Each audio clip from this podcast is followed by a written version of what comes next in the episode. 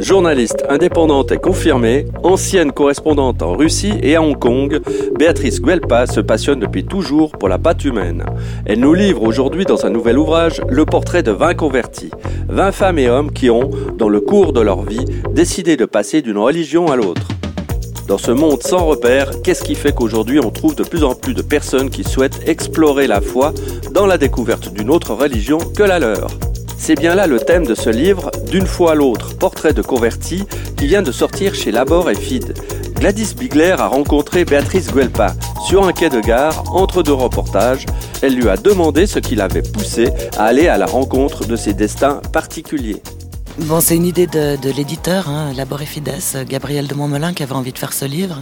Euh, donc voilà, j'aurais bien aimé avoir moi-même cette idée, mais c'est lui qui l'a eu. Il avait envie de, qu'on puisse raconter le parcours de vie de, personnes qui font ce choix.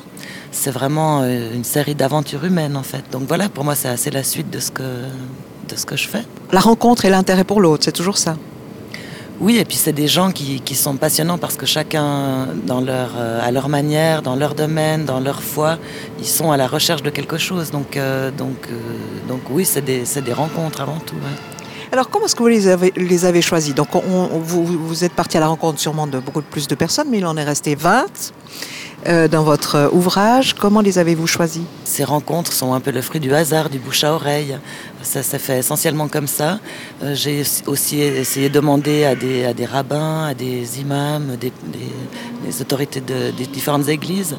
Mais finalement, c'est vraiment euh, plus par le, par le bas, par les petits chemins de traverse que, que j'ai rencontré toutes ces personnes. Qu'est-ce que c'est qu'un converti? Qu'est-ce que c'est se convertir?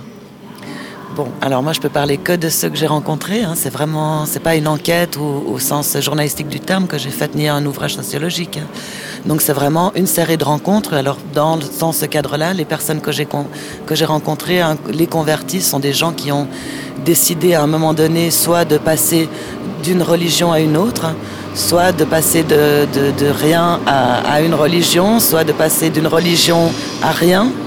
Enfin, donc voilà, c'est vraiment des gens qui, qui, qui, franchissent un, un passage, qui franchissent un seuil.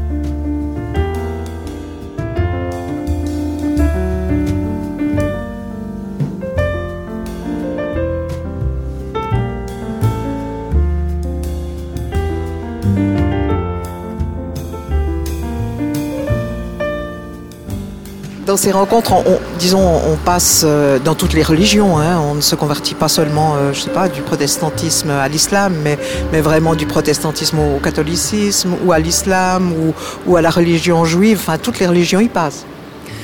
L'idée, c'était de, de, de, absolument pas euh, focaliser sur un mouvement qui se serait restreint au christianisme et islam. Il me semble que le risque aurait été peut-être de, de, jeter de l'huile sur le feu et, et peut-être qu'en ce moment on n'a pas forcément besoin de ça. Donc euh, c'était vraiment d'étendre aussi au judaïsme, aussi au bouddhisme. On aurait pu, il y a aussi quelqu'un qui a choisi l'hindouisme à un moment donné. Euh, ensuite, c'est sans fin. Alors il fallait bien mettre une, une, une limite et puis elle est totalement arbitraire en fait. Alors vous affirmez qu'on ne s'est jamais autant converti. À quel besoin ça répond? Peut-être que ça correspond à un besoin de retrouver des points de repère. pour chaque personne, c'est un petit peu différent. Hein. Toujours dans les, 20 personnes que j'ai rencontrées.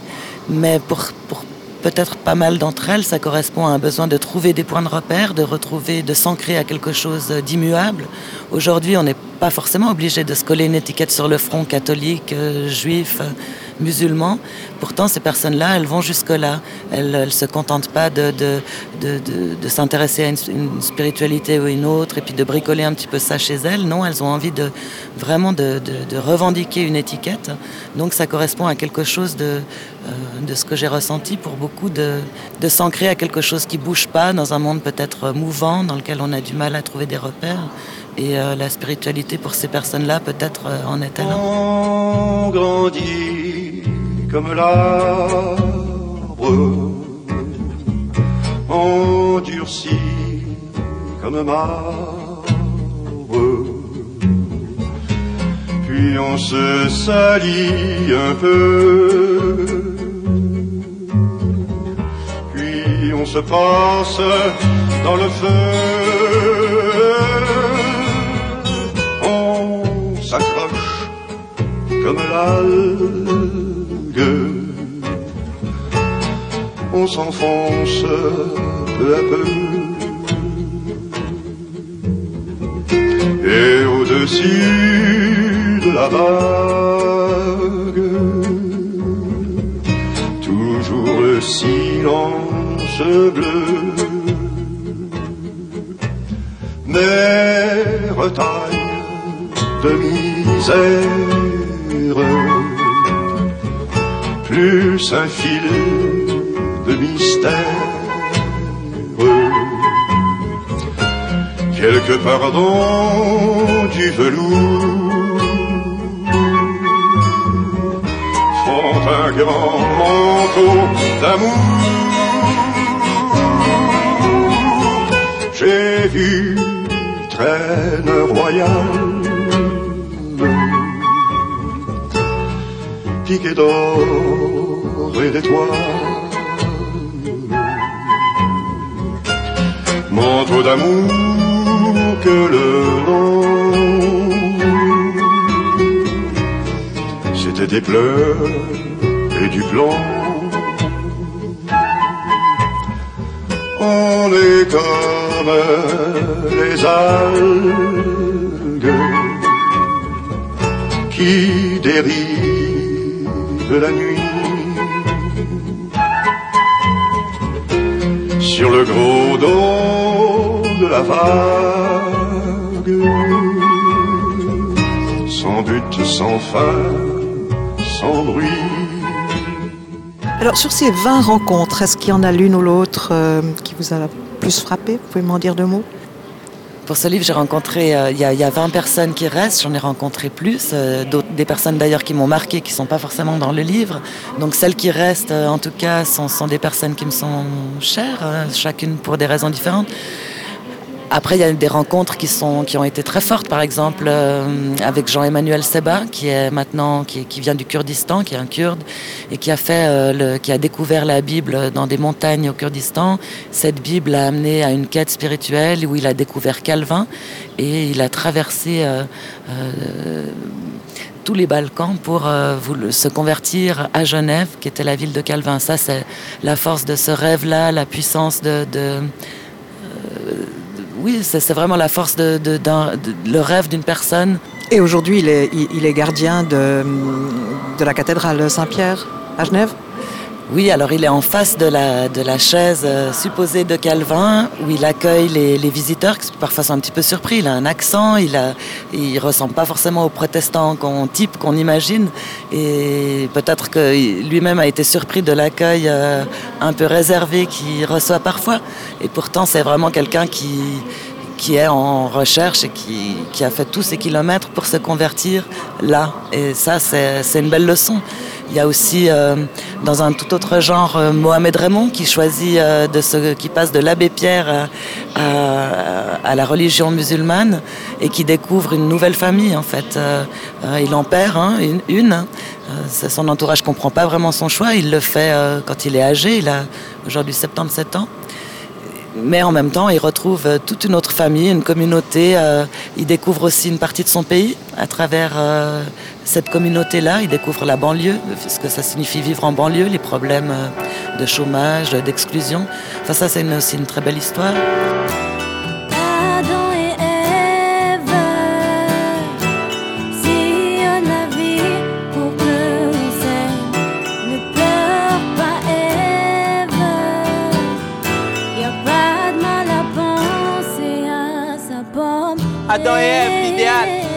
Modèle autour duquel tournent toutes les histoires d'amour, un arbre au centre.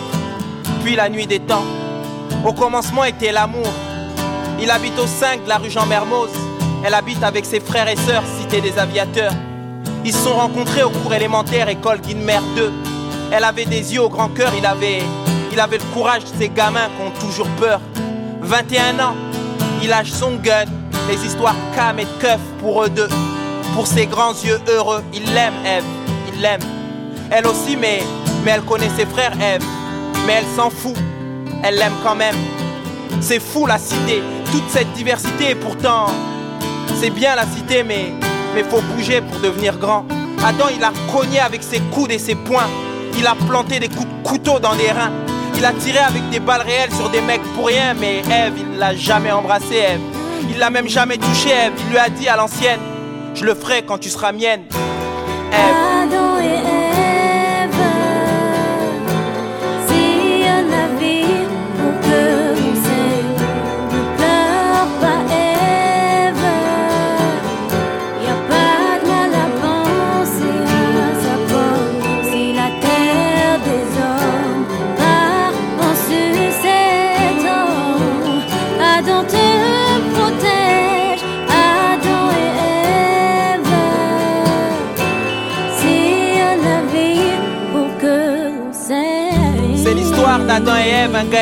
Qui viennent d'un endroit où ça craint, mais eux, ils s'aiment pour de vrai. Et s'ils ont ces prénoms, c'est peut-être pas pour rien. Ils sautent dans ce taxi et le monde se ferme derrière eux. Ils sautent dans ce taxi et, et un autre s'ouvre sous leurs yeux. Dans le coffre, à peine deux sacs ont suffi pour, pour ficeler une vie. Pour plier les, les tissus de mensonges qui, disait-on, les protégeraient en cas de pluie. Il fait nuit, ils sont censés être endormis, blottis dans, blottis dans les bras tatoués de leur univers respectif. Deux alliances comme une paire de menottes aux doigts de, de deux fugitifs, pourchassés par des maîtres chiens de la bêtise, qu'ont au bout de leur laisse haine et racisme Ève. Elle s'était imaginé autre chose comme escorte, comme cérémonie, mais, l'essentiel c'est qu'elle voyait dans ses yeux qu'elle était sa princesse à lui. Ils s'étaient mariés la veille, Adam et Ève. Ils se regardèrent et, et éclatèrent de rire, Adam et Ève. Il y a aussi euh, l'hi- l'histoire de, de Claude Kovassi, qui était chargé d'infiltrer la mosquée, euh, le, centre euh, islamique des eaux vives, pour le compte de la police. Et puis, à force de s'exercer à prier pour, pour, faire juste, ben, la foi le rattrape. Alors, tout, son récit d'un glissement vers la foi est, magnifique. Enfin, il a, croyant, en quelque sorte. Exactement, vraiment, il, le dit lui-même, il s'est fait avaler par l'islam et puis il décrit très très bien cette espèce de période transitoire où il peut se confier à personne. Il peut évidemment pas dire aux policiers euh, pour lesquels il travaille qu'il est en train de, se mettre à croire et puis il peut pas dire aux musulmans euh, qu'il est en mission. Donc il se retrouve en porte-à-faux comme ça seul avec ses doutes, ses questions et c'est une histoire incroyable. Alors on a l'impression, enfin il y a un de vos interlocuteurs qui le dit, toutes ces religions ont un ennemi commun, le doute, l'indifférence, l'incertitude. Alors finalement, peu importe la religion qu'on choisit, on quitte une religion qui nous a été donnée, qu'on n'a pas choisie, pour en choisir une autre, peu importe laquelle. C'est un petit peu comme ça que j'ai construit le livre, c'est-à-dire que je voulais pas classer les gens par religion, ceux qui ont choisi l'islam, ceux qui ont choisi le judaïsme, etc. Alors c'est- peut-être là où c'est moderne, euh, le, phénomène de la conversion et la différence avec euh, des, conversions plus anciennes où c'était difficile de changer d'une euh, d'une confession à une autre. Là maintenant c'est plus ouvert, donc effectivement on n'est pas obligé d'hériter de la religion de, ses parents et de, s'y tenir. On, a le choix. Théoriquement en tout cas, de, de- choisir. Les sociologues euh, parlent d'un acte d'autonomie dans ce choix, d'une offre qui fait qu'on peut, euh, on peut choisir sa religion et s'affirmer, affirmer une identité, affirmer- s'affirmer à travers ce, ce moyen-là. Maintenant, ça c'est la théorie. On voit aussi que dans la pratique, en tout cas avec ce que j'ai vu dans les, à travers ces différentes personnes, c'est pas c'est pas des choix simples. Euh, c'est toujours des c'est toujours Une des- souffrance. oui, c'est ce que j'ai ressenti. Il y avait souvent des, des souffrances, dans- soit qu'on doive quitter, euh, euh, ou, ou en tout cas subir l'incompréhension de, de proches, de sa famille, de ses amis. Euh, parfois c'est plus dramatique, ça va vraiment jusqu'à l'exclusion, des ruptures familiales fortes. On, on- on peut aussi être amené à, à- à, en tout cas avoir le sentiment de, de couper avec une culture, avec son pays. C'est vraiment quelque chose qui, qui a des conséquences euh, euh, lourdes.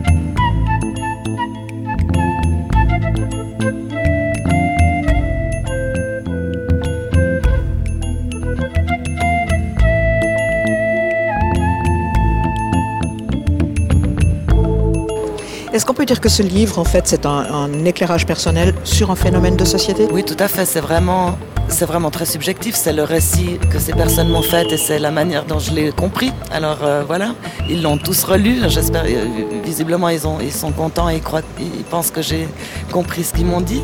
Mais c'est tout à fait subjectif. Et puis, euh, ben c'est, ils sont représentatifs que d'eux-mêmes. C'est des aventures, c'est 20 aventures humaines.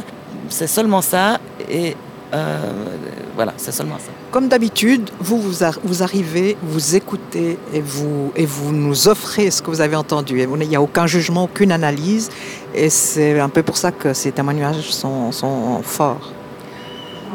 C'est difficile de. En tout cas, la limite là, elle était très claire, plus que peut-être dans, les autres choses. Euh, Cette fois, c'était impossible de mesurer la foi de quelqu'un. Il n'y a pas un thermomètre où on peut euh, savoir s'il est sincère ou pas. C'est euh, c'est ce qu'ils me racontent, c'est leur récit. Parfois, ils sont surprenants, parfois, ils sont déroutants. Il y a des manifestations surnaturelles, il y a des, des récits assez spectaculaires.